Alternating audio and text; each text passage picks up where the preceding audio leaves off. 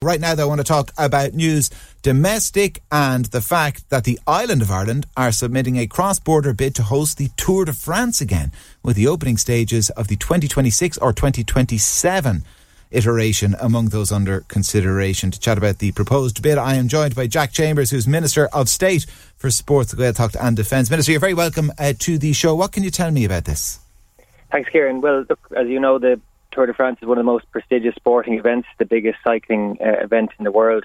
I think it represents a huge uh, potential and opportunity for the island of Ireland. We've many fond memories of uh, the Tour de France as it traversed through the country in '98 and the Giro d'Italia uh, in 2014 as well. So um, this represents a, a, brilliant opportunity from a north-south perspective and something that Taoiseach has tried to emphasise around the shared island approach and having that collaboration north and south in lots of areas. Sport is one of those areas that can build bridges and strengthen communities, huge potential from a tourism perspective, um, and showcasing our country. And also, as well, with a passion for cycling across the country, as we see, uh, and driving participation in sport is a is a clear priority for uh, for me as Minister for Sport, and we're really excited about submitting this expression of interest and entering into the bid development process with the organisers of the Tour de France. Is, is, there a cost attached to it? And if there is, do we know, is it possible to work out what the return on that investment might be, if there is one? So there'll be intensive engagement now between the, we're going to establish a, a project team north and south, and there's been some scoping work uh, done already, um, and we're doing that over the next number of months. We look, we see the projected cost ranging from between 20 and 30 million euro, uh, which will be shared north and south. Um, that's the, the, current indications of the potential cost, but we are at, early, at an early stage around the a bid, bid development process, and we will have to scope out the the route, the logistics, the organisation and planning. Um, but that's the projected costs uh, presently. Uh, you, you, mentioned the fact that we have uh, done this previously in 1998. I mean, that kind of descended into farce. It, it, it got so ridiculous that your predecessor, Jim McDaid, said Ireland would never have anything to do with the race again.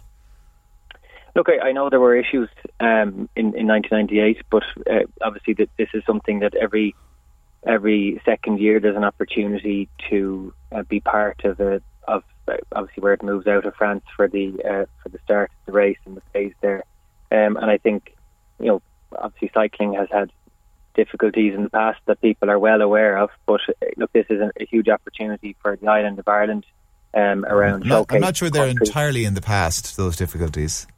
Well, look, but, look, just to say from an Irish perspective, um, we're one of the strongest voices when it comes to anti-doping. For example, um, John Treacy, when he was chief executive, and now Dr. Una May, and our role within WADA and uh, and, and and strengthening anti-doping across the world.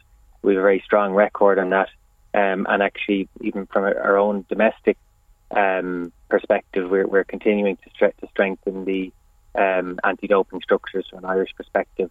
Um, and any event that comes here will obviously have to be delivered at the highest standards, and that's something we uphold across all elements of sport, amateur and professional. D- d- does it have any impact? Might it have any impact on on other bids that we've expressed interest in, like European Football Championships? Well, this is something that obviously, as, as Minister for Sport, we have a major events unit now established, and uh, that's why by establishing this unit, and I'm presently to, uh, should have a policy paper finished by the end of the year on our, on our major events policy, the first policy paper on this um, delivered by an Irish government. But no, this is about planning for major events in Ireland being in the mix. Um, we the Ryder Cup in 27, um, Euros in 2028, and we hope to. Um, we're finalising work now to submit the, the bid for Euro 2028 by mid-November, um, and work is ongoing on that. There's a meeting mm. on that in the next couple of weeks with other sports ministers. So we've the T20 Cricket World Cup in 2030 so it's really about planning for the future and developing the infrastructure and, and projecting the economic benefits from a tourism and a sports perspective right out. And I suppose we'll be in the mix for other events even beyond the current um, few events that we referenced there. Okay. So, so uh, uh, finally, just on, on, the Tour de France uh, uh, front, what what is the process here? I mean, w- when do we find out? When do we kind of formally submit our interest, and when do we find out whether it might happen? Yeah, so there'll be a bid development process now, which will go in probably to the middle of next year, um, and that will, and I said we'll, we'll establish a, a co-chaired project team, north and south, um, and the that will go through all of the technical aspects the, around the route logistics, organisations, and planning. So the middle of next year is the projected timeline on, on a formal bid submission. All right. Well, listen, Minister, uh, before you go, a, a, word on, on the political machinations on this side of the water. We're coming to you live from London today, and Liz Truss having announced her resignation 45 days into the job. Well, look, the, there's clearly um, worrying instability um, in the British government, and uh, we've had a number of um, prime ministers now over the last number of years. But from an Irish perspective, we they're our closest neighbour. We want to see, um, you know, from a north-south perspective, peace and prosperity, and get a functioning executive. Uh, and we look forward to engaging with the, the new prime minister. Uh, but it is it, it's also important to re-emphasise the importance of political stability and prudent economic management. And when, when Irish people see what's happening in the UK, we, you know, I think as a government we've managed to work cohesively together. We're trying to deliver our policies, but also political stability and strong economic management allows us to make the decisions around health and housing and other areas. When you see dysfunction, instability, and uh, chaos, that has a severe economic impact. Uh, and there are parties here that propose you know, high levels of tax cuts and huge increases in expenditure, and we could see a serious level of instability here if, if people um, and within those parties were to mirror the behaviour of some people in the, in the Tory party.